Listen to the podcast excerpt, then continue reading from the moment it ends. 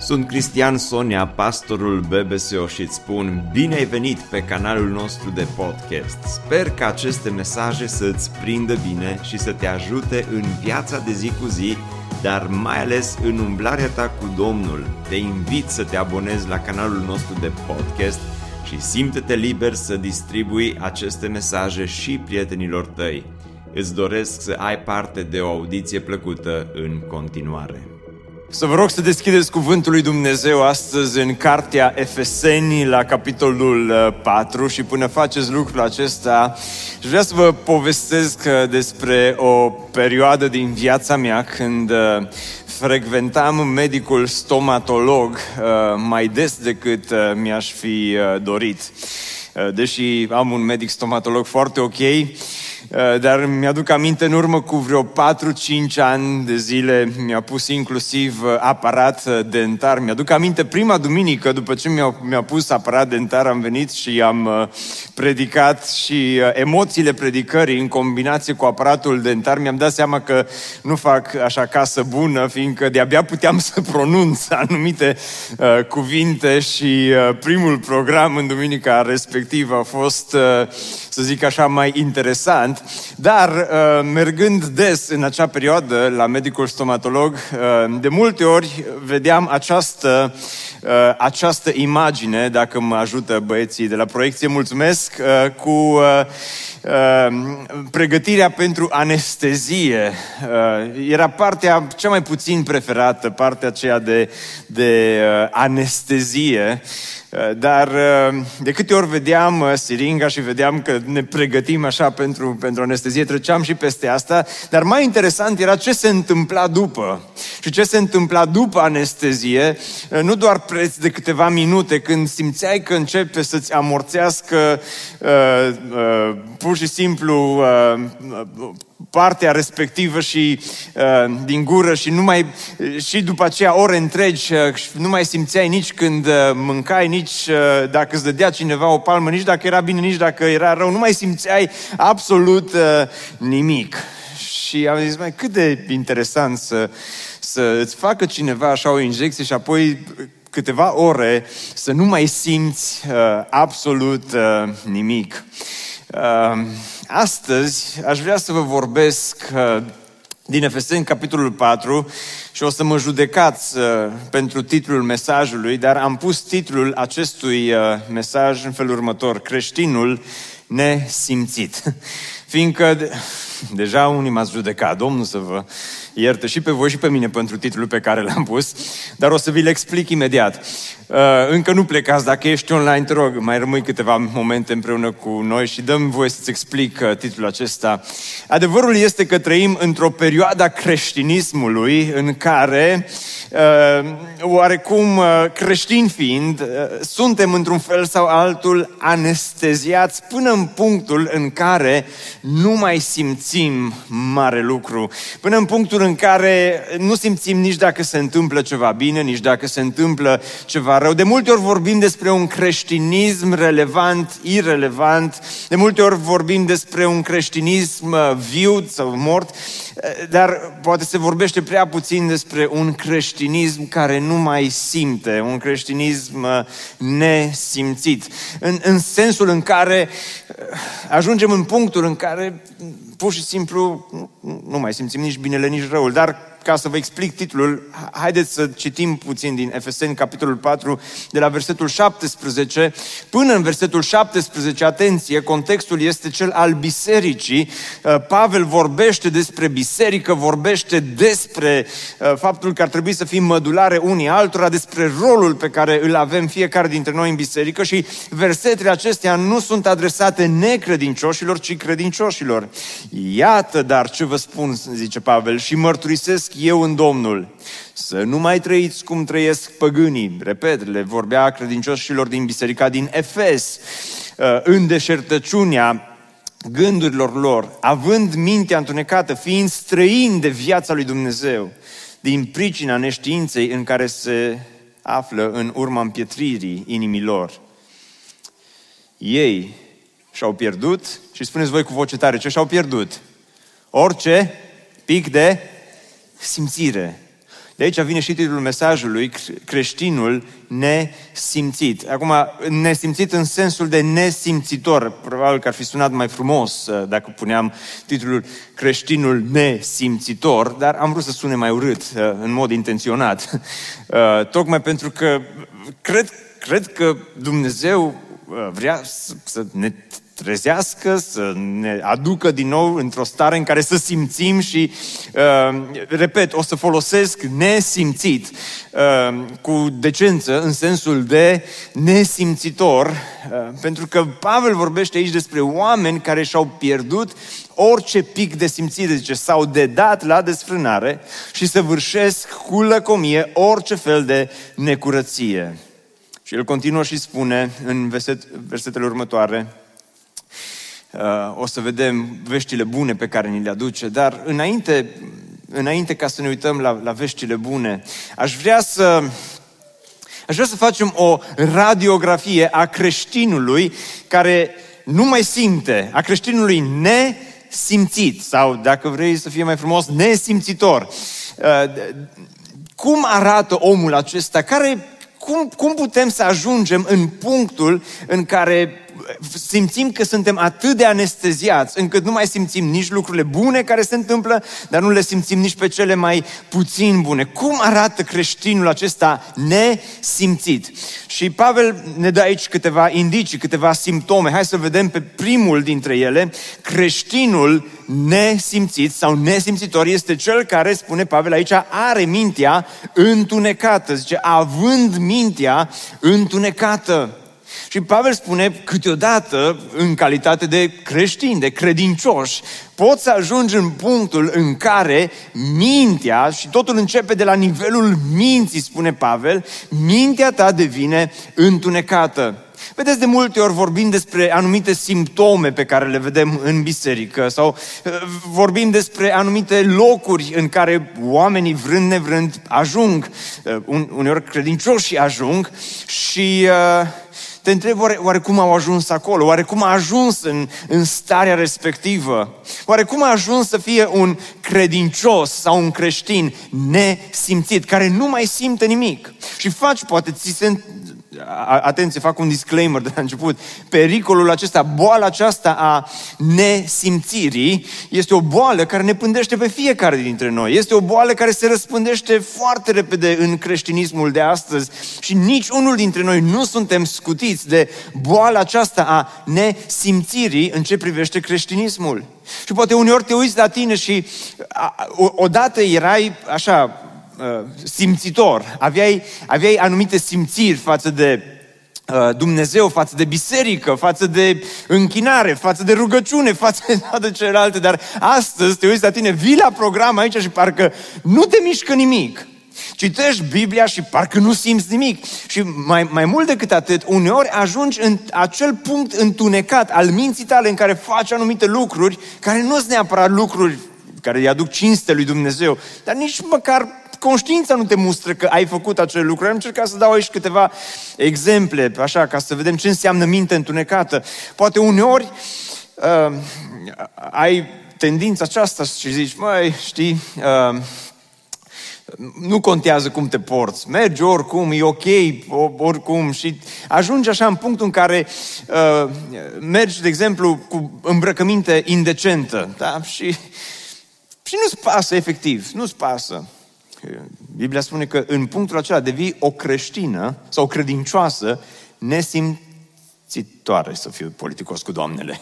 Da? Uh, sau poate pe contul tău, te uiți la contul tău de social media, oriunde ar fi el, că e TikTok, să e Instagram sau Facebook sau orice platformă ar fi și contul tău uneori parcă e gata, gata, să, să fie confundat cu o pagină de site-uri care nici nu-i bine să le pomenim aici și nici nu-ți pasă.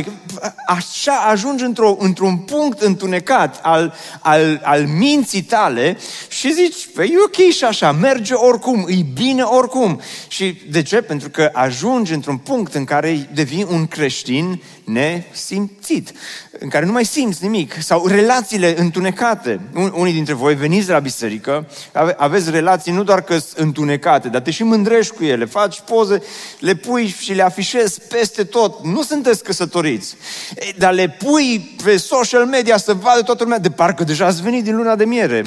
Te întreb oare ce se întâmplă dincolo de social media, dacă acolo arată așa, sau conversații, poate ești căsătorit, conversațiile tale sunt atât de murdare și atât de uh, porcoase, dar nu simți nimic în toate aceste uh, fapte ale tale, în, în toată această trăire a ta, nu doar că se întâmplă lucrurile acestea, dar se întâmplă fără regret, se întâmplă fără nicio părere de rău, se întâmplă și zici, bă, e bine mă, că oricum, e, nimeni nu mai simte nimic în biserică, oricum, așa că, sau ce să mai vorbim de păcate de astea mai soft, așa, de invidii, bârfe, astea se pot întâmpla, frate, fără nicio problemă și devenim creștini Uh, și ajungem să trăim un creștinism nesimțit, în care nu mai simțim, nu ne mai pare rău, nu ne mai mustră conștiința. Nimic nu se mai întâmplă. De ce? Fiindcă mintea, spune Pavel, poate să devină atât de întunecată încât ajungem în punctul acesta. Dar continuăm radiografia mai, mai departe. E, e ok până aici. Da?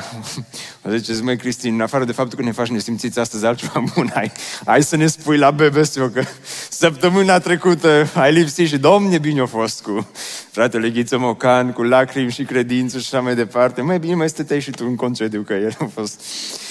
Ajungem și la partea bună, dar rămâneți puțin împreună cu mine. Și spune că, având mintea întunecată, fiind străini de viața lui Dumnezeu. Așa e interesantă expresia aceasta cu fiind străini de viața lui Dumnezeu. Întrebarea pe care eu am pus-o când am citit versetul acesta e următoarea. Ce înseamnă viața lui Dumnezeu? La ce se referă? Fiindcă un alt simptom al creștinului nesimțit, care nu simte, sau nesimțitor, este faptul că uh, devine străin creștinul nesimțit este străin de viața lui Dumnezeu. Ce înseamnă viața lui Dumnezeu aici pe pământ? Și viața lui Dumnezeu are de-a face, aici pe pământ are de-a face cu biserica, nu-i așa? Cu biserica. Are de-a face cu închinarea, cu rugăciunea, cu postul, cu slujirea, cu implicarea cu generozitatea și așa mai departe. Astea toate sunt elemente care formează viața lui Dumnezeu. Are de-a face cu Evanghelia, are de-a face cu Marea Trimitere, are de-a face uh, cu uh, ceea ce înseamnă cuvântul lui Dumnezeu. Dar și aici ajungem în punctul acesta ce privește viața lui Dumnezeu. Ajungem de multe ori să devenim în punctul în care suntem fără niciun fel de simțire fără niciun fel de simțire. Oameni care părăsesc biserica și bă, e ok și fără, m-am descurcat.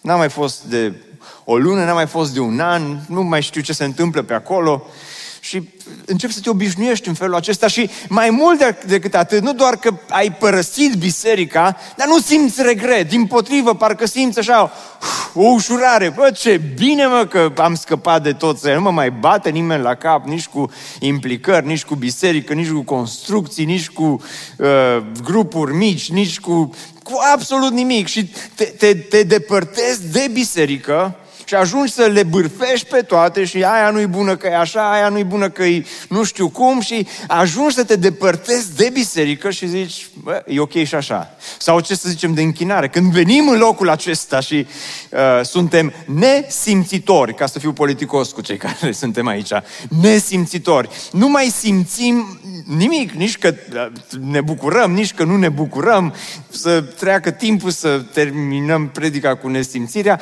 și să plecăm cât mai repede uh, de aici. Dar de atâtea ori ne lipsește bucuria. Stăm aici în fața voastră de atâtea ori și încercăm să uh, vă motivăm să fim plini de bucurie, de pasiune pentru Domnul, de entuziasm și uneori poate ne supărăm că lucrurile nu se întâmplă așa cum ne-am dorit noi și ne întrebăm de ce oamenii nu simt? De ce, de ce te uiți la un meci de, un amărât de meci de fotbal uh, și vezi că oamenii de acolo parcă sunt mai simțitori decât noi, decât credincioșii, că se bucură, că stau așa pe vârful picioarelor, hai România, hai nu știu ce.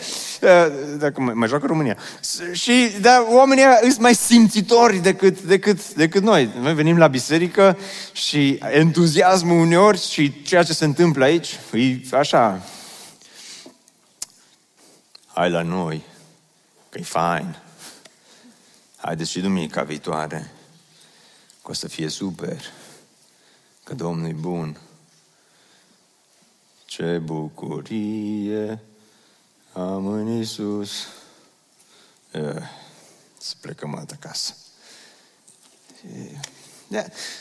Ce să mai vorbim de rugăciune? Câți dintre noi mai practicăm rugăciunea? Postul, postul, postul, nu-i din secolul trecut. E, implicare să, să noi să, să slujim, să ne implicăm, nu e mai ușor să fii un credincios consumator, să vii, să te uiți, să zici, fă, e fain, să mai vin apoi duminica viitoare, dar fără, să, fără să-ți asumi absolut nimic. Dar dacă doar vii și, și te uiți, lasă-mă să se implice alții, să facă ceilalți, să... Biblia spune că ești, dacă nu simți cu biserica ta, dacă nu simți cu lucrarea lui Dumnezeu, dacă nu simți cu trimiterea pe care Hristos ți-a dat-o, Biblia spune că ești un credincios nesimțitor. Nesimțitor. Tor. Da. Și de mulți dintre noi, da, e ok, atâta, atâta, atâta e minimum cât trebuie să facem pentru Domnul. Dar mai mult decât atât, Pavel continuă cu această radiografie și spune că ei și-au pierdut Cine ei? Creștinii nesimțitori, nesimțiți, care nu mai simt nimic. Ei și-au pierdut orice pic de simțire. S-au dedat la desfrânare și săvârșesc cu lăcomie orice fel de necurăție. Nu spune doar că păcătuiesc, dar săvârșesc cu lăcomie. Ajungi în punctul în care atunci când mintea ți este întunecată, atunci când te îndepărtezi de viața lui Dumnezeu, ajungi în punctul în care ești nu, nu doar dornic de păcat, dar ești lacom după păcat. Ești lacom după, după parcă, parcă ai vrea să ieși din viața lui Dumnezeu, să ieși din viața bisericii și parcă ai vrea să recuperezi, uh, ai vrea să recuperezi ceea ce ai pierdut în anii cât l-ai urmat pe Dumnezeu. Și avem, din păcate, atâtea exemple negative în jurul nostru. Sunt atât de mulți, unii dintre voi poate că sunteți aici și vă gândiți, mai dacă aș face și o parte din ceea ce înseamnă viața lui Dumnezeu, dacă aș face parte din biserică, dacă m-aș lipi de, de biserică, dar te uiți la exemple, te uiți la conturi de social media, te uiți la creștini care sunt uh, nesimțiți, te uiți la oameni care pur și simplu nu, nu, nu-i mișcă nimic, nu simt nimic, cu, nici cu Dumnezeu, nici cu biserica și zici, decât să fiu ca și ei, mai bine rămân unde sunt. Sau te uiți la oameni care poate odată au stat în fața mulțimilor și uh, i-au chemat pe oameni la Hristos și acum avem poate chiar aici, aproape de noi, nu, oameni care odată au fost, poate așa zici, pastori sau lucrători sau... Uh, și oamenii aceștia acum au părăsit biserica și nu au părăsit oricum, dar acum sunt lacom după păcat. Sunt lacom după, după a se duce în cealaltă direcție, sunt lacom după a batjocori cuvântul lui Dumnezeu, sunt lacom după a-și trăi și a recupera tot ceea ce au pierdut în, în aparență în anii în care nu erau unde sunt astăzi. Și problema este că oamenii ăștia nu mai simt nimic, ci din potrivă. Din potrivă. Și în felul acesta, ajungem atât de ușor să devenim credincioși sau creștini, de la următorul slide, te rog, mulțumesc, creștinul care e nesimțit, care nu mai simte și care are mintea întunecată, care este înstrăinat de Dumnezeu, care ajunge să fie lacom, lacom după păcat și de aici până la împietrirea inimii. Ce înseamnă împietrirea inimii? O nesimțire totală. Numai o, cu o piatră poți să faci orice. Poți să-i vorbești, că nu o să-ți răspundă, poți să o arunci, poți să dai cu ea de pământ, pentru că parcă treci așa de o linie invizibilă de unde zici, îți praf, totul e praf, nu mai îmi pasă de nimic. Când am început lucrarea pastorală într-un, într-o biserică mică, o problemă cu care m-am confruntat chiar la început a fost faptul că unul dintre cei care odată a fost un oarecare lider în bisericuța aceea mică, acum părăsise biserica, dar nu doar că părăsise biserica, dar a ajuns să-și deschidă cel mai mare bufet din sat. Acolo, la el, la, la barul lui, la bufetul lui, acolo se întâmplau lucrurile. Și când am mers acolo în biserică, mi-au spus uh, oamenii aceia din biserică, Măi, Cristi zice, problema noastră e că mărturia noastră e vai și șamar, că uite, ăsta au plecat din biserică și au deschis bufetul aici, toată lumea știe cine a fost, cine e astăzi. Și zic, dar sta de vorbă cu el. Da, zice, da. Și eu zis ceva, nu, dar nici, nici că-i pasă. Zic, hai că merg și eu să stau de vorbă cu el, zic, și încerc să, să vorbesc cu el. Da? Du-te, frate, zice, dar nu o să rezolv nimic, că nu ăsta nu-i pasă de nimic. Da? Zic, nu se poate, sunt pastor tânăr, ce vin cu forțe proaspete, merg și mă gândeam eu așa în mintea mea, deja îl vedeam cum vine înapoi în biserică, cum o să stau de vorbă cu el, o să înceapă să, să plângă, să se pocăiască și m-am gândit, mă duc și rupem tot, așa, în sensul bun al cuvântului. Și uh, mă duc, stau de vorbă cu el, și am încercat așa, ambele variante. Care sunt ambele variante? Good cup, bad cup. Da? E polițistul bun, polițistul rău, așa e și la cu pastorul. Pastorul bun, pastorul rău. Și mai întâi am încercat cu pastorul bun, pace, frate, fost frate, că era ciudat să-l salut cu frate acolo la el în bufet, dar pace, ce mai faceți, cum sunteți, nu știu ce. Uh, și uite, eu sunt nou pastor și uh, am încercat să-l invit să vină din nou în biserică fraților, vă zic, faci nimic. Așa, orice îi ziceam, nimic parcă nu se lipea de el. Ca piatra. Și am încercat așa să le iau cu, cu bunele. Dacă nu vreți să mai veniți la biserică, să vedeți cum îi, să nu știu ce, că odată ați fost și au fost fain și am auzit lucruri bune de pe vremea când erați în biserică și așa mai departe. Omul nimic, nu reacționa cu absolut nimic, ca și o stană de piatră. Apoi am încercat-o pe cealaltă, cu bad cap, cu pastorul rău. Și frate, zic, asta dacă muriți la noapte, unde mergeți? Apoi zice, nu știu. Păi zic, vă spun eu, în fundul iadului. Apoi zice, mai fi ori și alții pe acolo. Dar zic, nu, la cazanul cu smoală vă bagă, zic, dar la ce faceți? Nu știu dacă o să fie smoală sau nu în ea, dar am încercat toate variantele. Da, apoi zice, nicio problemă, zice, că mă obișnui și cu aia. Și nici o, am încercat tot ce mi-a venit în minte, experiența pe care o aveam atunci, să-l fac pe omul ăsta să simtă ceva, nimic, zero. Și atunci am stat și mi-am pus următoarea întrebare. Cum poate cineva să ajungă în uh, starea aceea de împietrire atât de mare, încât să nu mai simtă nimic? Să nu te mai doară, să nu-ți mai pui anumite întrebări. Și, bă, și dacă ești din biserică, și dacă păcătuiești, dar măcar așa conștiința din când în când să ți se aprindă un beculeț roșu, așa ca la mașină când ceva nu e în regulă, să ai așa un martor în bord care să spună, bă, nu-i bine ceea ce faci. Și am zis, cum se poate ca cineva să ajungă în acea stare de împietrire totală și să nu mai simtă nimic? Și după 15 ani, nu mai îmi pun doar acea întrebare. Sunt multe alte întrebări care mi le pun și una dintre ele este cum aș putea eu să mă păzesc și cum ar trebui tu să te păzești ca să ne ajungi acolo.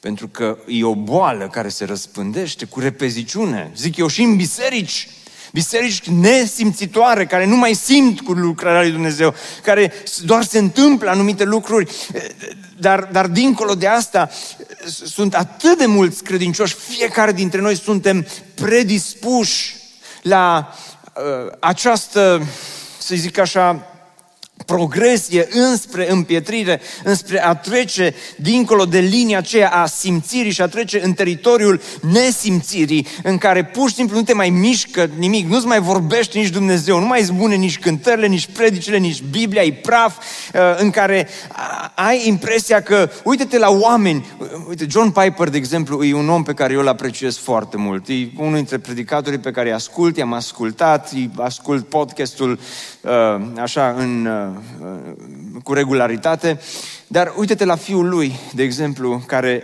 a, plecat din biserică uh, și a făcut un cont pe TikTok, în, într-o lună de zile a ajuns să aibă 900 de mii de, de follower pe TikTok și uh, materialul principal pe care îl pune la dispoziție este să batjocorească Biblia.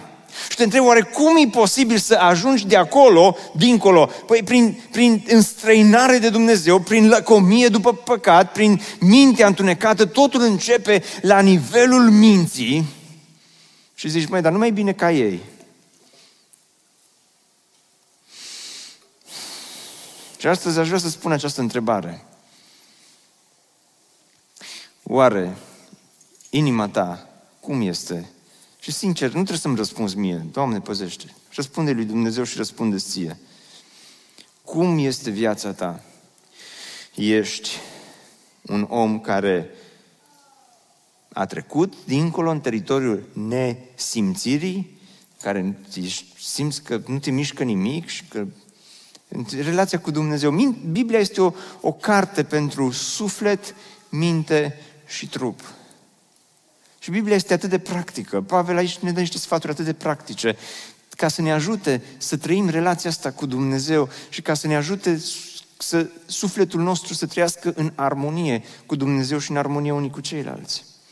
Dar sunt și vești bune în dimineața asta, slavă Domnului. Amin. Sunteți pregătiți să le primiți. Pentru că Pavel continuă și spune, dar voi, și acum vorbește bisericii din Efes și până aici în punctul ăsta ai impresia că toată lumea e praf, toată biserica e praf, nimeni nu mai simte cu Dumnezeu, nimeni nu mai simte nimic, nimeni nu mai îl urmează pe Domnul, dar spune Pavel, dar voi, și se referă la biserica din Efes, dar voi, biserică speranța, n-ați învățat așa pe Hristos, amin. Nu așa l-ați învățat pe Hristos, ci spune, uh, dacă cel puțin l-ați ascultat și dacă potrivit adevărului care este în Isus ați fost învățați, ați fost învățați, uh, cu privire la felul vostru de viață din trecut, ați fost învățați să vă dezbrăcați de omul cel vechi, care se strică după poftele înșelătoare și să vă înnoiți în Duhul minții voastre și să vă îmbrăcați în omul cel nou, făcut după chipul lui Dumnezeu de o neprihănire și sfințenie pe care o dă adevărul. Spune voi, dar voi, voi, zice, nu așa trebuie să trăiți creștinismul în teritoriul acesta al nesimțirii.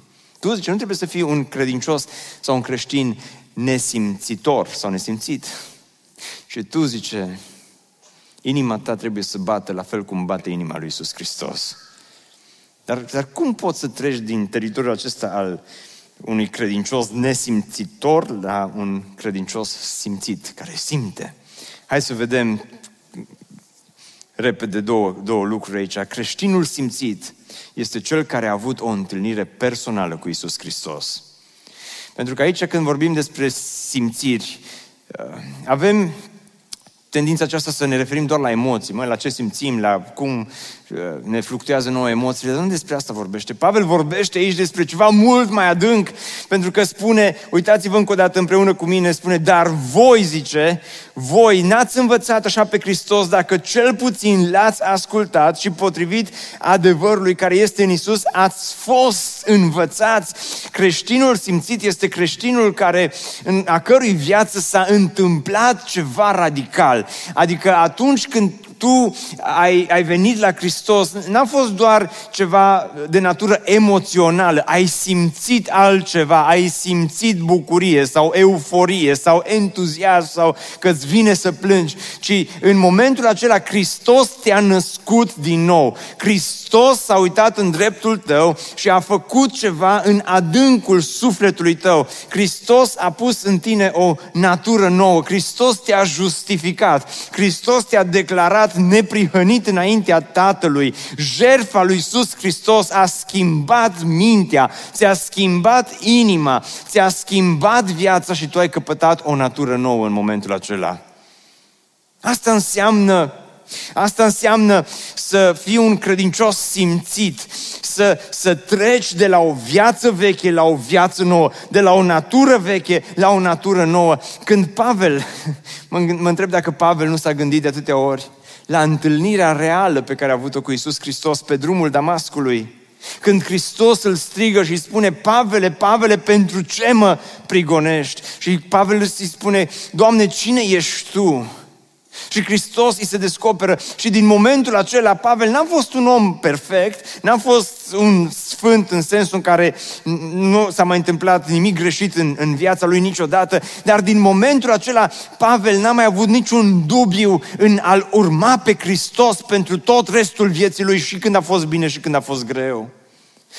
Din momentul acela, Pavel a, a simțit împreună cu Isus Hristos, a simțit împreună cu lucrarea lui Dumnezeu. Din momentul acela, Pavel a știut că s-a întâmplat ceva în natura lui, în esența vieții lui, nu doar la, la suprafață. Dacă astăzi sau dacă în mod constant trăiești un creștinism din acesta în care pur și simplu tu nu mai simți absolut nimic, Întrebarea este dacă ai fost vreodată cu adevărat născut din nou. Întrebarea este dacă Hristos a schimbat vreodată viața ta. Pentru că a fi un credincios născut din nou nu înseamnă că nu mai păcătuiești niciodată, dar pentru un credincios simțit, păcatul este ceva accidental. Pentru un credincios nesimțitor, păcatul este un stil de viață. Păcatul este ceva ce se întâmplă în mod constant. Dacă există în viața ta o lăcomie, lăcomești după păcat, lăcomești după lucruri și anturaje și relații și cuvinte și tot felul de stiluri de viață, dacă lăcomești după aceste lucruri, întrebarea este următoarea. Ai fost născut din nou cu adevărat vreodată? Ai fost tu declarat neprihănit înaintea Tatălui de către Isus Hristos. Jertfa lui Isus Hristos a schimbat ceva în esența vieții tale și puneți întrebarea aceasta, puneți-o nu pentru mine, repet, pentru tine, pentru sufletul tău. Dar mai mult decât atât, creștinul simțit trăiește Evanghelia în fiecare zi și nu doar ocazional. Creștinul simțit trăiește Evanghelia în fiecare zi și nu doar ocazional. Dragilor, vedeți, aici noi facem o confuzie, că Evanghelia are de-a face doar cu evangelizarea, cu acel moment în care poate ridici o mână, faci botezul, te duci la biserică, dar Evanghelia ne-a fost dată ca să o trăim în mod constant în fiecare zi. Are sens ceea ce spun. Că aș fi așteptat mai multe aminuri la predica asta, dar nu, da, asta este. Dar spune, ați fost învățați, să vedeți Evanghelia de aici, pe care Pavel o prezintă, ați fost învățați cu privire la felul vostru de viață din trecut. Și acum spune Pavel, uite ce ar trebui să faci în mod constant. Să vă dezbrăcați de omul cel vechi, care se strică după poftele înșelătoare. În fiecare dintre noi există omul vechi și omul nou, dacă te întors la Hristos. Omul vechi încă rămâne acolo, natura veche rămâne în, în viața ta, dar nu mai are aceeași putere, pentru că Isus Hristos, jertfa lui Hristos este mai puternică. Și spune Pavel, în, când vorbim despre omul cel vechi, sunt poftele acestea înșelătoare care așa de ușor se lipesc de noi. Nu, nu știu, vouă, nu vi se întâmplă lucrul acesta să, lucruri urâte, rele, cum spune Pavel, binele pe care vreau să-l fac, nu-l fac, dar răul se ține lipit de mine. Ai experimentat asta vreodată? Pavel, da, și eu, nu știu voi care se strică după poftele înșelătoare și să vă înnoiți în duhul minții voastre. Observați, uh, zona nesimțită începe cu o minte, cum? O minte de care? Întunecată, zona nesimțită începe cu o minte întunecată, zona simțită, zona, zona bună începe cu o minte de care? Înnoită, este acest contrast între mintea întunecată. Nu degeaba spune Pavel în Roman 12 uh, cu 1 și 2, zice, și voi, zice, să vă prefaceți prin înnoirea minții voastre. Transformarea vine prin înnoirea minții, a gândurilor tale, a ceea ce lași să intre în mintea ta în fiecare zi. Și de aceea spune Pavel, noi, credincioșii, avem nevoie de Evanghelia lui Hristos în fiecare zi, nu doar ocazional, personal, ci în fiecare zi să vă înnoiți în Duhul minții voastre și să vă îmbrăcați în, noul, în omul cel nou, fiindcă Evanghelia ce înseamnă? Că o minte înnoită va rezulta într-o trăire înnoită. Într-o trăire înnoită. Dragilor, pocăiții ar trebui să să existe diferență când mergem prin lumea aceasta, când ne trăim viața de zi cu zi, când mâncăm, când mergem la cumpărături, când uh, suntem uh, în concedii, când, că tot a fost perioada asta concediilor, când ești la școală, când ești la locul de muncă, ar trebui să ceva, lumea măcar, și dacă nu zice, oh, wow, fii atent ce sfânt e ăsta, dar măcar să zică, măi, ceva diferit cu privire la omul acesta. Mintea lui parcă e diferită de mintea noastră, gândirea lui e diferită de gândirea noastră, trăirea lui e diferită de trăirea noastră. Făcut după chipul lui Dumnezeu, de o neprihănire și sfințenie pe care o dă adevărul, spune Pavel. Creștinul simțit are acest obicei de a se dezbrăca și de a se îmbrăca. Dar, bun, la modul practic. Practic, Cristi, ne, ne poți spune ceva practic, cum înțelegem teoretic până aici, dar practic cum trăim asta? Bun, mi-au mai rămas încă 3 minute și 45 de secunde și vreau să vă spun practic cum putem să trăim asta, bine? Deci cum putem trăi Evanghelia în fiecare zi? Renunță zilnic la obiceiuri păcătoase. O, Doamne, dar altceva nu ne pot spune. Cum, cum adică să renunțăm la obiceiuri păcătoase? Dragilor, fiecare dintre noi avem păcatele noastre, avem viciile noastre, avem obiceiurile noastre, avem poftele care se lipesc de noi atât de ușor, atât de ușor se lipesc poftele de, de tine. Și tu știi care sunt poftele care se lipesc de tine cel mai ușor. S-ar putea să poftele tale să fie diferite de poftele mele, dar și nu trebuie să dăm întotdeauna vina pe diavolul, să zicem, mă, diavolul m-a făcut să fac asta. Diavolul nu, nu te face să faci nimic, diavolul mă sugerează. Dar după aceea tu ești cel care ia decizia și hotărârea, înțelegi? Și atunci, în fiecare zi ar trebui să-ți faci un inventar al păcatelor, al gândurilor, al poftelor, a uh, viciilor care sunt în viața ta. Doi, uh, înnoiește zilnic mintea prin cuvântul lui Dumnezeu. Dragilor, E, e foarte banal ce vă spun acum, dar haideți să fim sinceri în dimineața aceasta. Câți dintre noi avem acest obicei de a lua această carte, de a o crede și nu doar că o crezi la nivel teoretic, dar în fiecare zi, nu 5 minute măcar, să stai și să citești un verset, un ceva din cartea aceasta care să te ajute să, să să poți să treci din zona nesimțirii în zona simțirii, fiindcă lumea aceasta este proiectată, cultura, um, social media, prietenii, televizorul, știrile, totul e proiectat astfel încât să te ducă într-o zonă în care să fii anesteziat, să zici, ah, bine oricum. Dar cuvântul lui Dumnezeu este puternic, este ca și o sabie cu două tăișuri. Cuvântul lui Dumnezeu este ca și o candelă pentru pentru picioarele mele, o lumină pe cărarea mea. Cuvântul lui Dumnezeu este ca și apa care îți curățește sufletul. Cuvântul lui Dumnezeu, doar prin cuvânt, doar întoarcere la cuvânt ne va da o întoarcere reală la Evanghelie. Are sens ceea ce vă spun. A, Cristian e banal, tot nu înțelegem.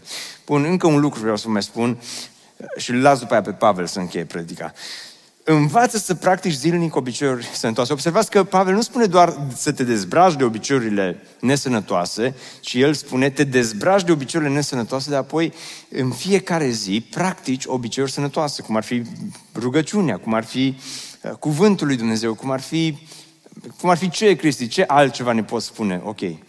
Pavel, o știu și el că totul e așa la nivel teoretic și atunci, în Efeseni 4, după versetele pe care vi le-am citit, el face niște exerciții cu noi și ne dă niște exemple practice.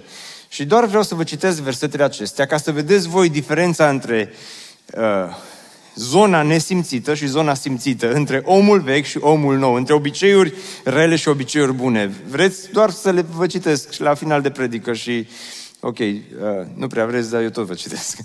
Spune, de aceea, zice, lăsați-vă de, de ce?